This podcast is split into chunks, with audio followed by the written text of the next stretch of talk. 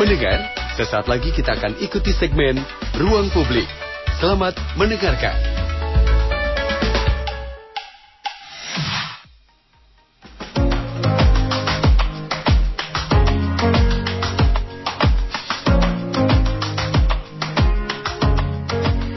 Kami pancar luaskan dari kawasan Pangrango 34 Bogor. Selamat pagi jelang siang untuk Anda yang tengah mendengarkan melalui 102 FM Untuk wilayah Bogor, Depok, Jonggol.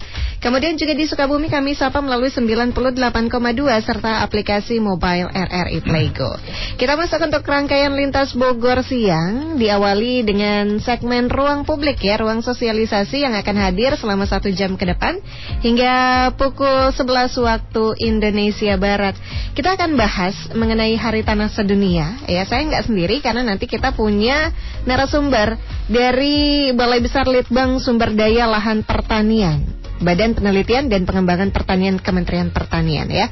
Ini akan menjadi perbincangan yang bisa Anda simak dan tentu untuk Anda juga boleh untuk bergabung melalui 081 nya 5 kali 4200 SMS dan WhatsAppnya kita buka Kemudian juga nanti kami buka melalui telepon 0251831245 ya.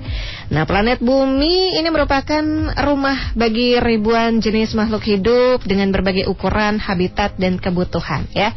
Apalagi bumi juga memiliki daratan yang cukup luas ya sebagai tempat tinggal makhluk hidup dan ini menjadi sebuah lingkungan yang harus kita jaga ya bumi tempat kita berpijak.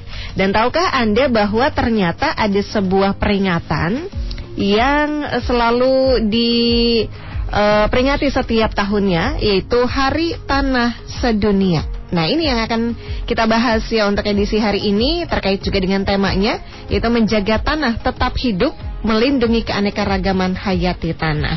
Nah, untuk mengetahui bagaimana sejarah Hari Tanah, kenapa ada gitu ya, terus juga permasalahan lingkungan, ada juga mengenai uh, kesuburan tanah. Nah, ini semua akan kita bahas dan kita akan langsung untuk menyapa narasumber kita yang sudah hadir di studio. Yang pertama saya mau menyapa Dr. Edi Hussein selaku peneliti Balai Penelitian Tanah. Selamat pagi. Assalamualaikum, Bapak. Selamat pagi, Assalamualaikum warahmatullahi wabarakatuh. Ya, Pagi jelang siang ya Pak ya ini ya. Juga Bapak Insinyur Mas Teddy Sutriyadi, MSI Selaku Kepala Balai Penelitian Lingkungan Pertanian Dari Jawa Tengah ya Pak ya. Iya datang ke Bogor khusus untuk uh, menginformasikan juga mengenai Hari Tanah Sedunia. Selamat datang di Bogor. Udah berapa hari Pak? Sudah dua hari. Sudah dua hari ya. Oke. Dan terakhir ada uh, Dr. Uh, Asmar Hansya MSC. Ini selaku uh, Kabit KSPH ya dari BBSDLP atau Balai Besar Litbang Sumber Daya Lahan Pertanian. Selamat pagi jelang siang Bapak. Selamat pagi, Assalamualaikum warahmatullahi wabarakatuh. Oke, baik. Nah, ini Hari Tanah Sedunia. Mungkin nggak banyak orang tahu, termasuk saya juga kayaknya agak uh, kurang familiar gitu Pak dengan Hari Tanah Sedunia. Nah, ini sebetulnya kenapa sih akhirnya muncul Hari Tanah Sedunia dan seberapa penting untuk kita peringati Pak? Mangga untuk uh, Pak Asmar nih untuk membuka topik obrolan kita pagi hari ini. Oke, terima kasih Mbak Marisa. Jadi uh, pada uh, pagi menjelang siang hari ini kita berbincang terkait uh, Hari Tanah Sedunia. Uh, pentingnya peringatan Hari Tanah Sedunia itu sebenarnya dalam rangka uh, mengingatkan kita semua sebagai makhluk yang ada di muka bumi ini terkait pentingnya tanah yang sehat. Itu yang pertama. Yang kedua terkait pengelolaan sumber daya tanah yang berkelanjutan. Nah, nanti Pak Pak Dr. Ediosen dan Pak uh, Teddy Sutriyadi akan uh, mengeksplor lebih banyak terkait dua hal tersebut. Uh -huh. Kemudian uh, uh, itu itu pentingnya uh, mengapa perayaan ini harus uh, kita uh, pra, uh, Hari Tanah Sedunia harus kita rayakan. Uh-huh. Sejak kapan sih Pak muncul nih peringatan Hari Tanah Sedunia? Ya, uh, peringatan Hari Tanah Sedunia atau World Soil Day ini sebenarnya itu atas dasar rekomendasi dari IUSS. IUSS itu International Union of Soil Science kepada FAO sehingga FAO pada tahun 2013 itu menetapkan bahwa perayaan tanah uh, uh, Hari Tanah Sedunia WOSLD itu yang pertama uh, dilaksanakan pada 5 Desember 2014. Jadi ini adalah uh, perayaan yang ke-6 seperti ini ya uh, untuk uh, di dunia gitu ya. Hmm. Dan dari tahun ke tahun sejak 2015 untuk perayaan ataupun peringatan Hari Tanah sendiri, ya Bapak melihat udah banyak gak sih masyarakat nih yang akhirnya peduli dan tahu nih bahwa ternyata kita punya momen nih ya terkait dengan lingkungan, terkait dengan uh, Hari Tanah Sedunia gitu ya, dengan berbagai kegiatannya. Apakah memang dari tahun ke tahun ini sudah uh, cukup banyak akhirnya masyarakat yang tahu Pak? Iya, uh, terkait dengan uh, apa namanya uh, diseminasi uh, peringatan Hari Tanah Dunia ya itu uh, kita setiap tahun menyelenggarakan peringatan. Dan tema setiap tahun itu uh, berganti-ganti. itu ditetapkan oleh uh, FAO. Jadi kalau tema untuk tahun ini itu keep uh, soil alive dan uh, protect soil biodiversity. Itu kurang lebih uh, menjaga tanah uh, tetap hidup dan melindungi keanekaragaman hayati tanah. Uh, Mbak Marisa, mm-hmm. di kita Balai Besar uh, Litbang Sumber Daya Lahan Pertanian dan uh, UPT-nya itu memperingati uh, hari uh, merayakan Hari Tanah Sedunia ini uh, menyelenggarakan berbagai event uh, dalam rangka uh, apa namanya uh, mensosialisasikan pentingnya tanah tadi kepada uh, masyarakat luas gitu. Oke, jadi memang ini sebagai wujud untuk mensosialisasikan bahwa kepedulian kita sebagai manusia yang memang tinggal di bumi dan menginjak uh, daratan di mana tanah kita ini banyak gitu ya, tapi masih banyak yang belum uh, peduli gitu ya Pak ya soal lingkungan ini. Iya. Oke, itu dari Pak Asmar nih. Sekarang kita ke Pak Teddy. Saya pengen tahu terkait dengan uh, banyaknya permasalahan lingkungan uh, mengenai Hari Tanah Sedunia dan tentu ini juga banyak agenda-agenda yang dilakukan untuk perayaan Hari Tanah Sedunia ya khususnya uh, memang terkait dengan tema menjaga tanah tetap hidup melindungi keanekaragaman hayati tanah. Nah untuk tahun ini yang memang menginjak tahun ke-6 ada kegiatan apa aja sih Pak yang akan dilakukan?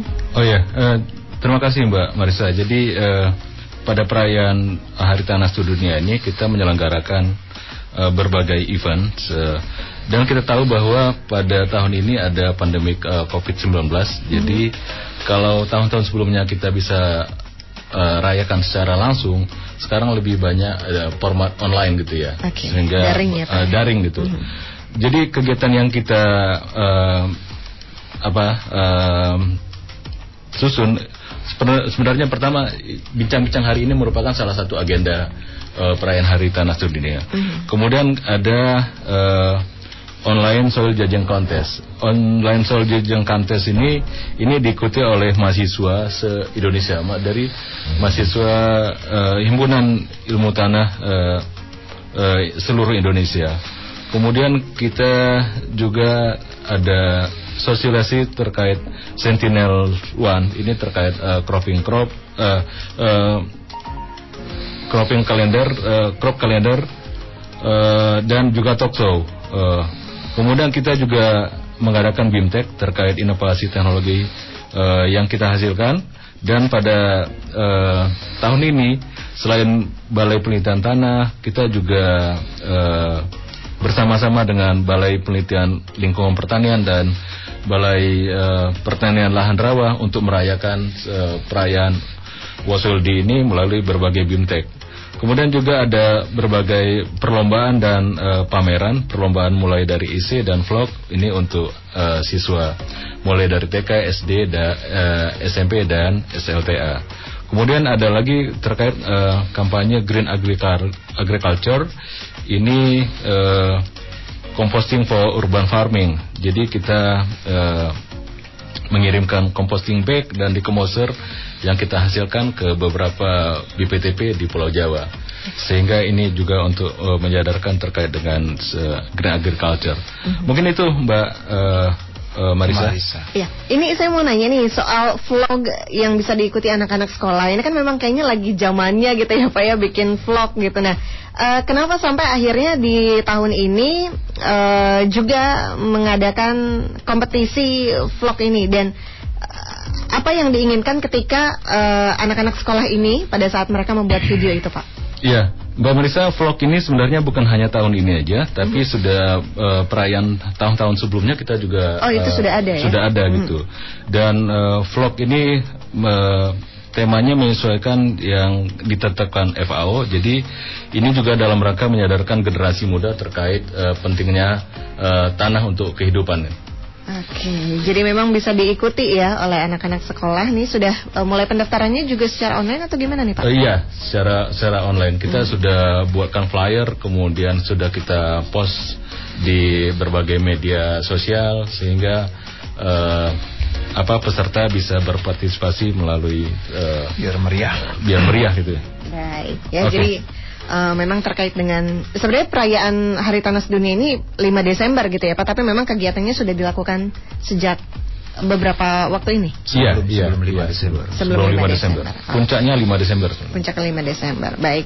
Nah, itu beberapa agenda ataupun kegiatan yang dilaksanakan menjelang Hari Tanah Sedunia ya dan uh, mudah-mudahan dari Anda juga pendengar yang tertarik nih ya bisa untuk uh, mendaftarkan diri. Ada link khusus nggak Pak atau misalnya pendaftarannya harus ke mana sih Pak? Uh, pendaftarannya melalui uh, kita kita sudah share flyer flyer itu mm -hmm. uh, di, di di media sosial kemudian bisa juga uh, mengunjungi di website kami ya BBSDLP uh, eh, Libang Pertanian Go ID atau Balitana uh, Libang Pertanian uh, Go ID. Okay. Seperti itu. Jadi silakan untuk bisa googling ya yeah. uh, dan uh, mengunjungi link tersebut. Nah sekarang kita ke Pak Edi. Nih ini terkait dengan tanah ya kita di bumi ini kan sudah um, apa ya mungkin dari masa ke masa gitu ya Pak ya pasti kan yang namanya zaman berubah termasuk juga dengan kondisi tanah atau kantor tanah kita. Nah ini gimana sih Pak sebetulnya perjalanan tanah dari masa ke masa ada perbedaan nggak sih antara tanah zaman dulu nih dengan zaman sekarang. Pak? Baik Mbak Marisa sebetulnya tadi eh, di awal bincang-bincang kita Uh, sudah disebut sebetulnya hmm. menjaga tanah tetap hidup. Sebetulnya membelatar belakangi mengapa ini harus diperingati sampai bahkan dunia harus memperingati uh, Hari Tanah Sedunia. Karena kita me menyadari mengajak masyarakat untuk menyadari betapa pentingnya kita menjaga tanah hmm. karena tanah ini adalah satu-satunya aset kita di mana di sana menumbuhkan uh, tanaman untuk makanan kita baik itu beras maupun juga buah-buahan, sayuran sehingga tanah inilah yang akan uh, kalau kalau di istilah umumnya yang memberi makan kepada umat manusia. Bayangkan karena populasi manusia terus bertambah sementara tanah yang dimiliki hanya segitu-gitu ya. Sehingga tanah ini harus dijaga. Kalau seandainya tanah ini tidak dijaga, katakanlah rusak ataupun itu sudah terjadi ya. Ada beberapa yang sudah terjadi. Nah, ini kita ingin menyadarkan masyarakat seluruhnya baik dari kalangan mana pun bahwa tanah itu harus dijaga karena itu satu-satunya aset manusia artinya karena di sanalah tanaman tumbuh di mana kita mendapatkan makanan dari itu. Nah, oleh karena itu eh, dalam konteks tadi dinyatakan menjaga tanah tetap hidup, menjaga tanah tetap eh, produktif lah kalau bahasa yang sehari-hari kita gunakan sehingga kita tetap bisa mengandalkan tanah itu untuk produksi hasil-hasil pertanian sehingga kita tetap bisa makan. Kira-kira demikian. Nah, oleh karena itu Mbak Marisa pada konteks ini eh, tadi kalau ditanyakan dari masa ke masa ya. Jadi pada zaman dulu ini kita ber, ber, ber apa kelas balik eh, di Indonesia saja bahwa pada masa tahun-tahun 80-an kita sempat eh, juga dulu sebelumnya lagi malah sebelum tahun-tahun seperti itu mungkin juga saya belum lahir ya bahwa dulu ada kearifan lokal, kearifan nenek moyang kita dulu. Mengapa tanah orang dulu, orang-orang zaman dulu itu selalu uh, kalau uh, tanah itu dia kasih bahan organik, ada pupuk kandang dan segala macamnya ya. Kemudian eh, karena memang populasi manusia semakin banyak, kemudian juga mulai ada revolusi hijau dengan pemberian eh, berbagai macam pupuk ya, tentunya untuk meningkatkan produksi. Nah, namun tentu saja di daerah tropika kita yang panas ini eh, bahan organik tanah itu sudah mulai berkurang. Nah, sedikit saya ingin sampaikan Mbak Marisa Kenapa bedanya tanah? Apa sih tanah itu sebenarnya? Tanah itu adalah kumpulan dari uh, ada pasir, ada debu, ada liat dan satu lagi yang paling pokok adalah bahan organik. Nah itulah yang men menjadikan tanah itu hidup. Tanpa bahan organik, tanah itu tidak hidup. Tidak ada makhluk hidup yang akan bisa uh, hidup di dalamnya. Nah oleh karena itu, mengapa kita menjaga bahan organik tanah itu harus uh, tetap tinggi.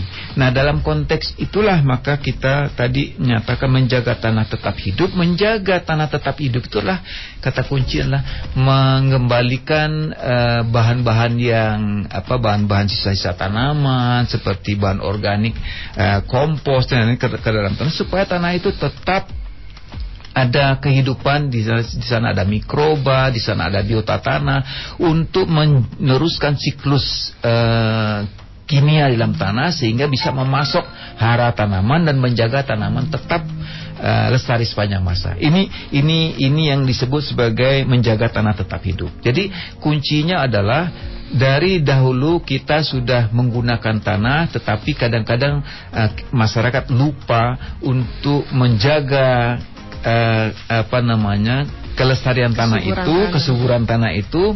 Nah, bagaimana menjaganya? Nah, menjaganya itu tentunya adalah selalu mengembalikan bahan organik yang diambil, yang ditambang dari tanah, yang diambil dari jadi sisa-sisa tanaman itu jangan dibakar. Pakai contoh yang sederhana Bahkan uh, masih ada barangkali ya praktek-praktek membakar jerami, membakar. Ini kan sayang, kenapa tidak dikomposkan kemudian dikembalikan ke petanah supaya bahan organik tanah kembali tinggi. Karena di di daerah tropika kita ini tanah uh, gampang sekali teroksidasi bahan organiknya sehingga hilang. Nah, oleh karena itu uh, di mana pun di belahan bumi ini para ahli selalu melihat bahwa bahan organik ini begitu penting yang bisa menjaga kesuburan tanah uh, dan bisa terus memberikan pakan ya, memberikan makanan untuk kita uh, sehingga nanti kerusakannya bisa diminimalisir. Nanti mungkin akan akan lebih banyak dibahas bagaimana kerusakan tanah dan upaya-upaya oleh narasumber yang lain ya, yang kebetulan juga rekan saya yang hadir di sini, Pak Teddy. Uh, mungkin sambil sambil jalan nanti bisa kita lebih kupas, kupas lebih jauh terkait dengan menjaga tanah tetap hidup. Demikian Mbak Risa kira-kira gambaran umum terkait dari tanah uh, pentingnya tanah itu. Mhm. Nah ini perjalanan tanah dari masa ke masa kemudian kesuburan tanah juga gitu. Dan saya pengen tahu nih, um, kan ada istilah nih ya Pak ya atau ungkapan nih bahwa kalau di kita nih di Indonesia tanah kita tanah surga, ya, angkat ya. dan kayu uh, jadi tanaman. tanaman nah ya. ini gimana nih Pak? Kalau zaman sekarang masih berlaku nggak sih Pak ungkapan tersebut? Ya. Uh, memang ini uh, sejarah ya. Kalau kita lihat dulu zaman nenek moyang kita dulu ya, uh, ada namanya istilah perladangan berpindah. Ini ini suatu konsep filosofisnya. Mengapa uh, dulu uh, petani kita atau uh, orang tua leluhur kita lah katakan bahwa perladangan kita itu kan dia bertani setelah membuka hutan. Mm -hmm. Kemudian karena hutan itu subur, ada bahan organiknya sangat tinggi. Jadi yang hitam-hitam di bagian atas itu sangat tinggi. Kemudian dia tanam. Kemudian salah satu dua musim kan mulai turun karena bahan organiknya habis. Mm -hmm. Kemudian dia pindah ke tempat lain, dia ini lagi itu zaman dulu. Namun sekarang karena populasi manusia sudah makin banyak, tidak ada lagi perladangan berpindah. Tetapi bahan organik tetap habis kan. Nah, dari mana kita nambahnya? Kalau dulu kan perladangan pindah, lahan yang tadinya sudah dibuka oleh apa uh, uh, petani dulu kemudian ditanam kemudian ditinggalkan tumbuh lagi hutannya. Nanti tambah lagi bahan organiknya kan sekarang kan nggak ada lagi. Hmm. nah kalau tidak kita sendiri yang menambahkannya mengembalikan sisa-sisa tanaman ke dalam tanah. Nah oleh karena itu uh, dari masa ke masa yang saya katakan itu tadi bahwa sudah mulai terjadi pelandaian atau penurunan produktivitas tanah. Itu disebabkan kita masih kurang uh, mem, mem, apa namanya menjaga dengan cara mengembalikan uh, bahan organik ke dalam tanah. Sehingga terjadilah yang disebut dengan pelandaian produksi pelandaian kesuburan tanah. Nah oleh karena itu banyak berbagai hal muncul sekarang. Tanah kadang-kadang sudah uh, diberi pupuk katakan pupuk anorganik yang tinggi tetapi produksi tetap tidak apa. Itu karena apa? Karena itu tadi bahan organik sudah mulai turun. Nah bahan organik itu sendiri merupakan apa namanya kalau eh, kata kata kata umum ini bahan bakarnya makhluk hidup. Makhluk hidup tanah tanah. Ada mikroba ada biota tanah Eh, makro maupun mi, makro maupun mikro flora yang dalam tanah itu dia hidup dari bahan organik. Dia merombak bahan organik, kemudian juga dia melakukan apa namanya uh, membantu mengeluarkan uh, apa nama siklus hara dalam tanah. Sehingga kalau tidak ada bahan organik, tidak ada yang merombak, tidak ada yang melakukan siklus hara itu. Sehingga kalau itu makanya tanah menjadi kurus. Kira-kira demikian. Oleh karena itu dalam konteks menjaga tanah tetap hidup harusnya adalah kita mengajak masyarakat untuk masyarakat dan petani ya petani kita dan juga pelaku-pelaku di bidang pertanian untuk menjaga tanah tetap tanah tetap hidup yaitu dengan cara selalu kita mengembalikan sisa-sisa tanaman ke dalam tanah supaya tetap tanah tetap kelestari. Kira-kira demikian Mbak Marisa itu ininya apa namanya Gambaran. uh, gambarannya dari mulai dulu sekarang ada penurunan produksi itu eh, penurunan kesuburan. Ya produktivitas tanah.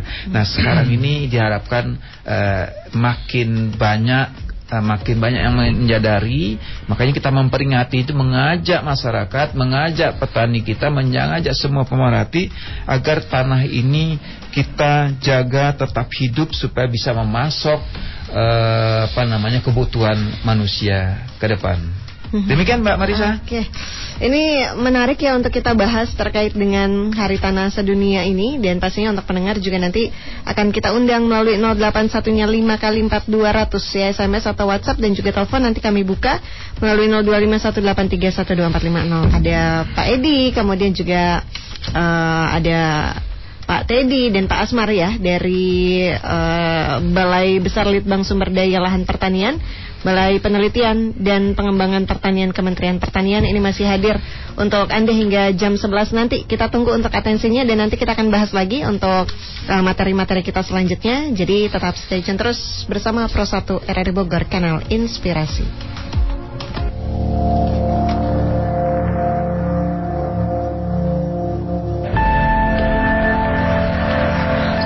Tahukah Anda bahwa satu pohon menghasilkan 1,2 kg oksigen sehari?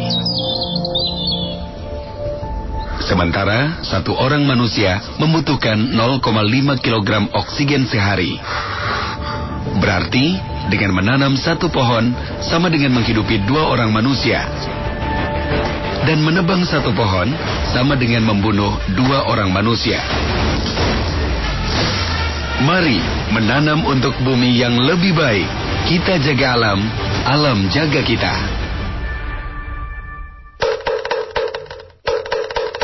Waktunya kentongan. 2017, tujuh kecamatan di Kabupaten Sumbawa terendam banjir dan 42 ribu orang mengungsi. Agustus 2018 Gempa 7 skala Richter mengguncang wilayah Lombok yang mengakibatkan 564 orang meninggal dunia. Di tahun yang sama, Indonesia dikejutkan dengan bencana tsunami Banten yang mengakibatkan 426 orang meninggal dunia. Hampir setiap tahun, Indonesia mengalami bencana alam yang terjadi karena ulah kita yang tidak menjaga alam. Masihkah kita mau terus merusak alam dan melihat alam ini semakin murka? Pesan ini disampaikan oleh Radio Republik Indonesia.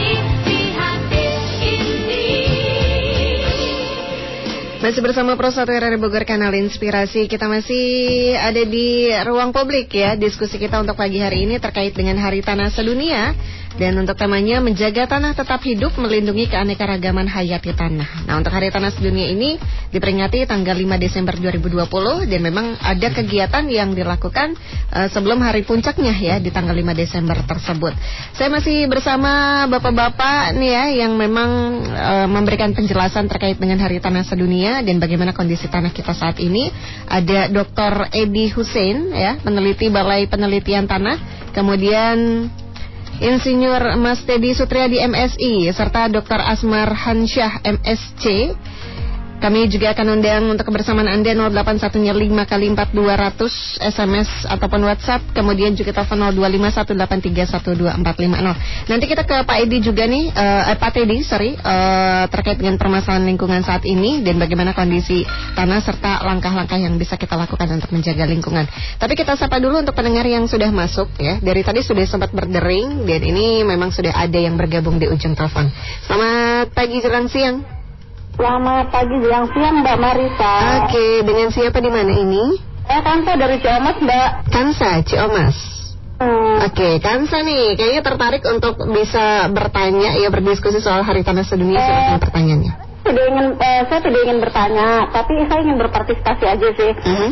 saya perhatikan sih eh, untuk saat ini kalau ngomongin soal tanah itu nggak lepas dari uh, pencemaran. Menurut saya pemerintah kurang tegas dalam penerapan aturan. Contohnya aja ya kita bisa lihat larangan membuang sampah sembarangan. Aturan aturannya sih memang ada, tapi kenyataannya masyarakat nggak berubah sama sekali.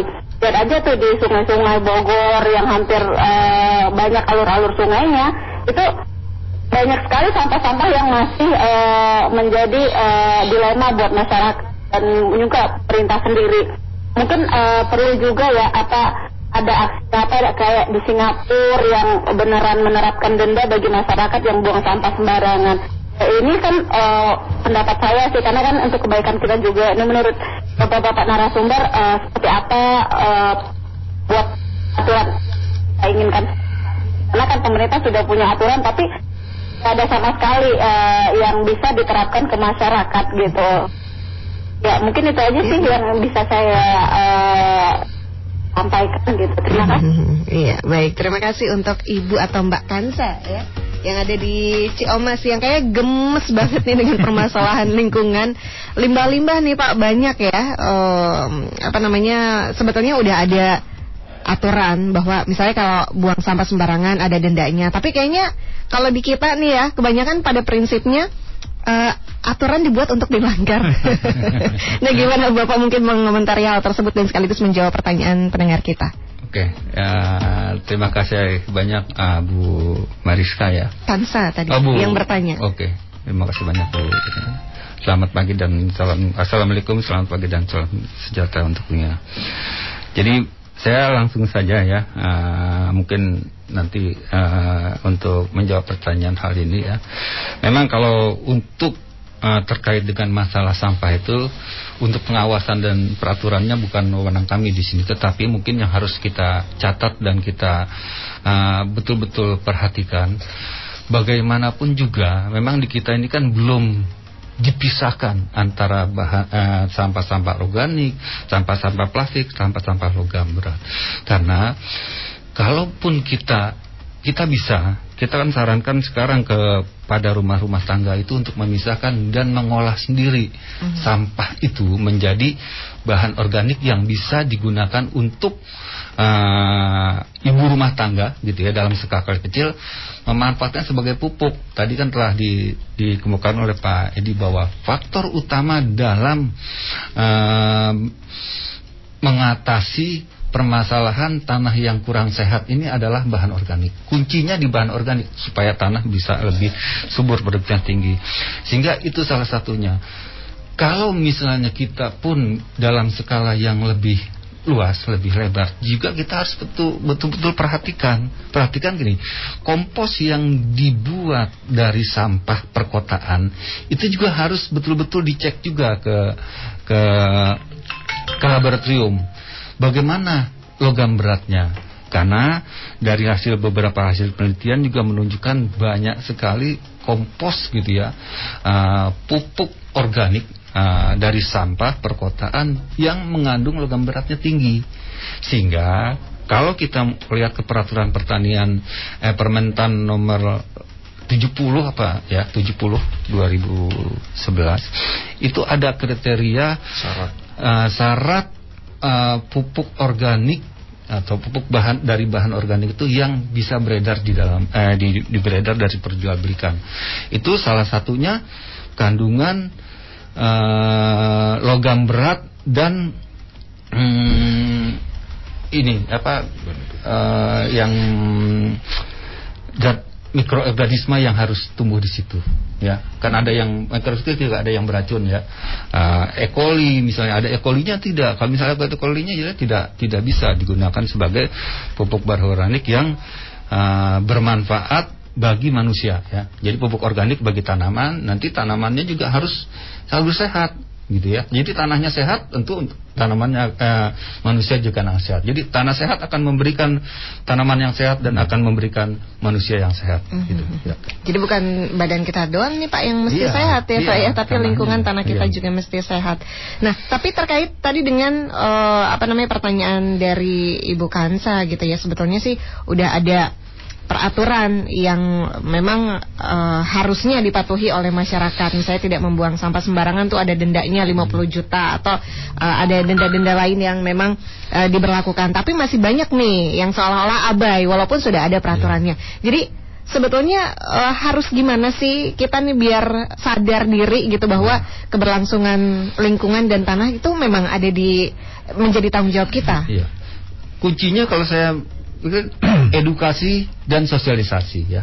Dua kuncinya itu. Karena bagaimana kita mengedukasi masyarakat agar masyarakat itu bisa sadar lingkungan, gitu kan gitu ya. Mm. Yang kedua juga dari dari pemerintah sendiri atau LSM atau tokoh-tokoh masyarakat yang lain mensosialisasikan bagaimana kita memperlakukan tanah atau uh, tadi terkait dengan sampah bagaimana kita memanfaatkan sampah sehingga sampah itu bisa uh, bermanfaat bagi kita semua gitu. Mm -hmm. Nanti kalau kalau negara lain bisa kenapa ya negara kita nggak bisa nih ya? Iya. Kalau boleh Mbak Marisa saya sedikit menambahkan. Mm -hmm. uh, Tadi sangat-sangat luar biasa pertanyaan Ataupun uh, statement Ataupun apa. Ya katakanlah undang-undang dari Mbak Kansa. Kansa ya mm -hmm. Dari Ciomas. Saya sangat menarik Dan mungkin yang lain juga akan sama me me Memberi me me Menyatakan atau boleh kalau bahasa apa namanya uh, Kesel atau apa gitu ya. Karena fenomena yang demikian itu sudah lama ya, tetapi e, masih terus terjadi. Ya memang kalau kita mau menyalahkan siapa itu agak susah. Mm -hmm. Kenapa pemerintah sudah memberikan aturan. Kemudian masyarakat juga semuanya kan tidak sama juga. Ada yang paham. Jadi kuncinya seperti tadi kata oleh Pak Teddy, sosialisasi. Nah, inilah dalam konteks hari hari apa namanya tanah sedunia ini sebenarnya kita ingin selalu mensosialisasikan tingkat kesadaran. Tanpa itu, kalau pra, kemudian yang kedua tentunya uh, punishment tadi. Aturan itu memang harus ditegakkan. Saya setuju dengan Mbak Kansa kalau yang memang tidak menerap apa, kalau tidak mengikuti masih membuang sampah melanggar artinya ya ada hukumannya itu diterapkan nah negara-negara tadi disampaikan oleh Mbak Marisa mhm. -huh. negara lain kok bisa kita tidak mhm. -huh. ya maaf saya tanpa bermaksud untuk mengatakan bahwa negara kita ini memang besar. Kemudian juga masyarakatnya juga sangat-sangat beragam. Kalau di uh, ya kalau boleh dikatakan kelakuan juga macam-macam aneh-aneh dan sangat luar biasa. Jadi tapi saya, kita tentunya sangat cinta dengan negara kita yang begitu beragam dan keberagaman itu dari sisi eh, satu sisi memang kita tidak mudah mem, apa namanya memberikan eh, apa namanya memberikan suatu sosialisasi itu juga nggak mudah. Tetapi di sisi lain juga dengan keheterogenan kita ini itu juga membuat kita menjadi tidak mudah pula diganggu oleh pihak lain gitu ya. Nah dalam konteks ini tadi saya berpikir dua hal memang pertama tadi selalu mensosialiskan, meningkatkan kesadaran masyarakat. Caranya seperti apa? Itu tadi kita menyatakan bahwa tanah adalah satu-satunya uh, aset ya manusia untuk bisa terus hidup karena di sana eh, tanah itu adalah tempat tumbuhnya tanaman yang selalu eh, kita apa eh, gunakan untuk memproduksi tanaman dan kita kita termakan. Nah, dengan mengatakan itu bahwa tanah yang makin kurus, makin apa itu memerlukan bahan organik. Bahan organik salah satunya kan sampah. Sampah itu bisa kalau diolah dengan baik itu akan menjadi kompos yang baik. Tentu saja, tentunya saja tetap harus diperhatikan jangan sampai logam beratnya pencemar di dalam kompos. Kalau kompos sampah kota itu memang kita takutkan adalah pencemaran itu tadi. Tapi tentunya teknologi yang sekarang sudah banyak bisa lah kita. Nah, dengan adanya seperti itu, dengan memahami seperti itu diharapkan masyarakat juga mengatur oh sampah ini sebetulnya bisa untuk kita komposkan. Kenapa tidak kita lakukan? Dua hal yang kita dapat lingkungan menjadi bersih kan ya. begitu ya. Kemudian juga sampah itu sendiri kalau jadi kompos juga menyuburkan tanah. Kenapa tidak nah hal-hal seperti ini menyadarkan masyarakat terkait dengan uh, pentingnya uh, apa namanya pentingnya sampah itu dikelola dengan baik pentingnya sampah itu untuk meningkatkan kesuburan tanah. Kira-kira begitu kan? Hmm. nah tam, sam, uh, sampah itu sampah dalam konteks itu sampah kota sampah rumah tangga.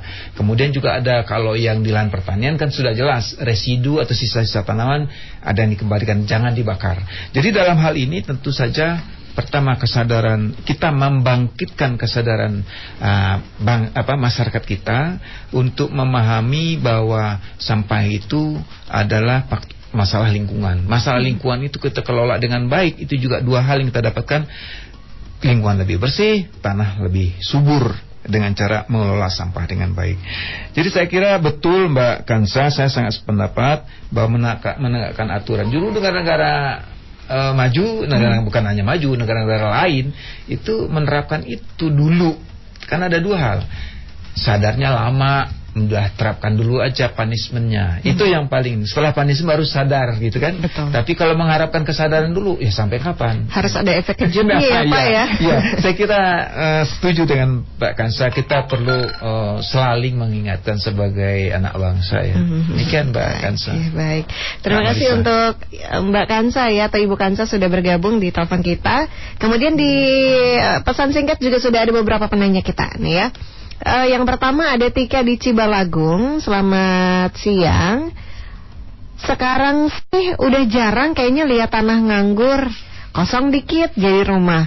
Ada lahan yang view-nya atau pemandangannya bagus dijadikan resort atau penginapan. Nah ini gimana nih nanti dengan keberlangsungan kondisi tanah kita? Emang nggak mau dijawab. Oke, saya, ya. ya Pak Teddy uh, silakan. Terima kasih. Uh, Mbak siapa tadi? Tika. Itu? Mbak Tika ya. Jadi mungkin sebelum ke saya jawab ke arah situ mungkin saya ada beberapa menambahkan tadi yang telah dijelaskan oleh Pak uh, Pak Edi. Terutama dalam terkaitan tanah ini kan hidup ya. Hidupnya ke arah mana kan gitu. Hidup bisa berkembangnya ke arah negatif gitu ya. Bisa berkembangnya ke arah uh, positif. Bagaimana kita menjaga tanah juga tetap hidup tapi dalam uh, ke arah positif.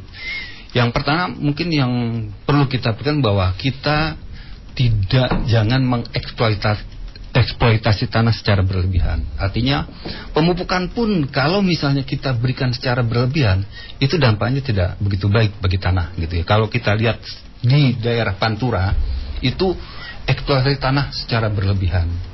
Jadi tanah itu yang tadinya produksinya naik terus sekarang sudah mulai trennya menurun melandai. Salah satunya tanah-tanah di uh, Pulau Jawa dan sekitarnya, terutama di sentra sentra produksi itu bahan organiknya sudah rendah, sangat rendah. Hampir 70% itu sudah di bawah 2%, artinya bahwa rendah atau sangat rendah. Sangat sedikit yang tinggi. Yang kedua, tanah itu struktur tanahnya fisik-fisiknya menjadi berubah. Yang tadinya gembur, menjadi lebih keras, lebih padat. Itu karena salah satunya pemupukan yang terlalu tinggi. Sehingga ke depan kita harus memperlakukan tanah secara bijak. Artinya memupuk ya sesuai dengan kebutuhan tanaman dan ketersediaan di dalam tanahnya. Jadi pas gitu ya memupuknya. Yang kedua penggunaan bahan organik tentunya. Jadi pemupukan berimbang dan penggunaan bahan organik itu adalah kunci dalam mengatasi tanah-tanah yang supaya tidak tidak semakin turun. Nah yang kedua itu bagaimana kita mengatasi tanah-tanah yang sudah terdegradasi gitu gitu ya, sudah uh, sudah turun sudah produktivitasnya sangat turun. Misalnya pada daerah-daerah tambang itu kan banyak tanah-tanah yang lapisan atasnya tanah mineral lapisan atas dan bahan organiknya sudah hilang. Bagaimana caranya? Tentunya kita harus merehabilitasi, merehabilitasi gitu ya. Dengan cara apa? Kuncinya memang lagi-lagi bahan organik. Jadi kita harus menambahkan bahan organik yang hilang dengan uh, betul gitu ya. Artinya bahwa banyak sekali bahan organik yang harus kita tambahkan. Yang kedua pada tanah-tanah yang beracun bisa saja tanah terpolasi, terpol, eh, terkena polutan ya. Uh, jadi di situ juga kita harus uh, punya ada teknologi-teknologi misalnya salah satunya bagaimana kita menambang logam-logam berat ya polusi tanah, logam-logam berat yang ada di dalam tanah, hasil dari pertambangan atau dari penggunaan sampah-sampah tadi. Jadi ada tanaman-tanaman yang kita sebut akumulator. Jadi tanaman-tanaman itu sengaja ditanam untuk menambang logam yang ada di dalam tanah. Sehingga nanti tanahnya sudah tidak banyak logamnya lagi bisa ditanam-tanami dengan tanam-tanaman yang lain. Baik itu uh, juga bisa dengan secara bio, bioremediasi. Jadi kita ada uh, mikoriza gitu ya, azotobakter itu juga bisa untuk mendegradasi polutan-polutan tanah yang untuk di apa sehingga nanti terjadi uh, polusi tanah lagi. Nah itu uh, seperti itu yang yang bisa kita lakukan ya terkait dengan bagaimana kita uh, apa namanya um, memperbaiki atau juga uh, memperkabutkan tanah secara bijak. Tadi Bu Tika. Tika ya. Uh, terkait dengan pertanyaannya tanah nganggur, uh, tanah nganggur ya. gitu. Jadi kalau Jadi, sekarang lahan-lahan tanah iya. tuh udah banyak berkurang ya Pak Jadi ya. memang salah satu uh, problem ya di kita itu alih alih alih fungsi lahan juga salah satunya bahwa tanah-tanah pertanian atau jadi kadang-kadang begini banyak sekali masyarakat yang uh, apa namanya me, bukan memanfaatkan tanah. Dia beli tanah bukan untuk diusahakan sebagai bidang pertanian. Seharusnya memang tanah-tanah di mana pun ada tanah itu yang harusnya dimanfaatkan secara ini. Kalau tanah itu nganggurnya ditanam-tanamin dengan tanaman-tanaman uh, misalnya tanaman tahunan ya itu bagus. Karena itu nanti akan ada bahan organik yang masuk ke dalam tanah tapi kalau misalnya dibuatkan nganggurnya karena di sana ada uh, ditanami tanaman belukar alang-alang nah itu memang kita tidak sarankan jadi kalau saya tetap saja bahwa kuncinya itu bagaimana kita memanfaatkan tanah agar tanahnya itu bisa lebih produktif gitu ya. Mm -hmm. Nah, terkait dengan hal tersebut juga sebenarnya di Kementerian Pertanian juga sudah punya program terkait dengan uh, bagaimana kita memanfaatkan lahan pekarangan atau pertanian uh, dalam perkotaan gitu ya. Jadi kita punya program itu yang dulu kita sebut uh, MKRPL ya. Uh, jadi bagaimana rumah-rumah tangga ini di diberi teknologi untuk bertanam sayuran di belahan perkarangannya. Banyak teknologi. Termasuk juga vertical farming. Itu kita kembangkan di daerah-daerah perkotaan. Kementerian Pertanian sudah ada programnya itu. Dari Dijen uh, Horti ya, dari Dijen Ketahan Badan Ketahanan Pangan. Itu sudah ada. Dan uh, saya pikir sudah cukup menyebar juga bahwa terkait dengan program bagaimana memanfaatkan pekarangan sehingga menjadi bahan, uh, uh, pekarangan yang produktif gitu dalam menghasilkan gizi rumah tangga. Oke. Okay. Nah ini kan di zaman pandemi beberapa bulan terakhir ada sebuah tren juga sih Pak yang lagi banyak digandrungi masyarakat nih masalah tanaman hias nih Pak. Nah ini ada kaitannya nggak sih dengan hobi tanaman hias dengan usaha juga untuk uh, mengurangi permasalahan lingkungan? Hmm. Ya. Baik, uh, sebelum narsum yang lain. Mungkin tadi pertanyaan Mbak Tika mm -hmm. awal tadi ya, okay. tentang nganggur itu uh, ya kalau kita kan uh, realitas saja ya bicaranya bahwa memang faktanya manusia makin banyak ya Hunian juga memerlukan lahan semakin banyak iya ya. sehingga yang dulunya kita lihat sawah banyak ya di Bogor Bener. termasuk di drama Galaladon itu daerah rumah saya pak daerah yang banyak uh, sawahnya kan. Uh. Sekadang sudah jadi perumahan. Pertanyaan itu salah nggak sih? Persoalannya bukan salah atau tidak. Sebenarnya kan tata tata kelolanya. Tata kelolanya. Di mana yang sebaiknya meletakkan perumahan? Ya kalau bisa ya jangan di tanah-tanah yang produktif seperti tanah-tanah sawah misalnya. Tapi kan kalau kembali lagi ya kita lihat ya kadang-kadang kan pengusaha itu pengen yang tanahnya rata ya tanah hmm. sawah kira-kira gitu ya. Jadi bukan ke situ poinnya saya tetapi saya ingin mengatakan itu suatu realita tanah nganggur. Nah, bagaimana kita menyikapi hal itu? Tentu saja itu tadi makin ta banyak tanah berkurang. Makanya tanah-tanah yang tersisa ini jangan sampai rusak kan gitu ya. Pak Teddy ya. Tanah-tanah yang ada sekarang yuk dipelihara. Dipelihara, dioptimalkan penggunanya. Cara kata kuncinya adalah ah, bahan-bahan organik baik bahan organik dari sisa-sisa tanaman ataupun bahan organik dari limbah bukan limbah dari uh, sampah rumah tangga kemudian juga dari apa sampah kota misalnya gitu ya. Itu dikomposkan kemudian diberikan kepada tanah. Itu yang paling penting. Jadi hmm. melestarikan atau membuat tanah-tanah yang tersisa yang mungkin juga sebentar lagi juga akan makin hilang itu tetap optimal, tetap terjaga. Jangan udah tanahnya makin sedikit itu juga makin terdegradasi atau makin kesuburannya makin turun. Nah, ini kan kita rugi dua kali sebetulnya, yeah. gitu kan? Nah oleh karena itu saya pikir uh, benar yang Mbak Tika katakan tanah nganggur tuh nggak ada sekarang. Ya tapi itu suatu realita bahwa manusia juga makin banyak. Nah oleh karena itu tetap kita berprinsip tanah yang masih sisa harus kita jaga kelestariannya. Produktif. Tetap kita jaga kesuburannya. Kata kuncinya apa tuh? Tadi juga Pak Teddy katakan bahan orang kita kembalikan.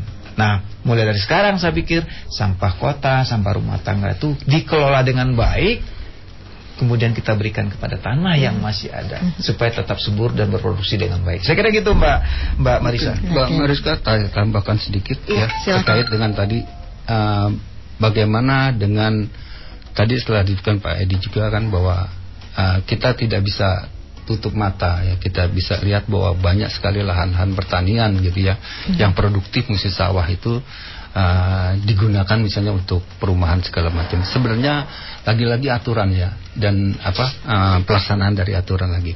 Undang-Undang kita nomor 41 2000 berapa ya? 2009 kalau nggak salah ya.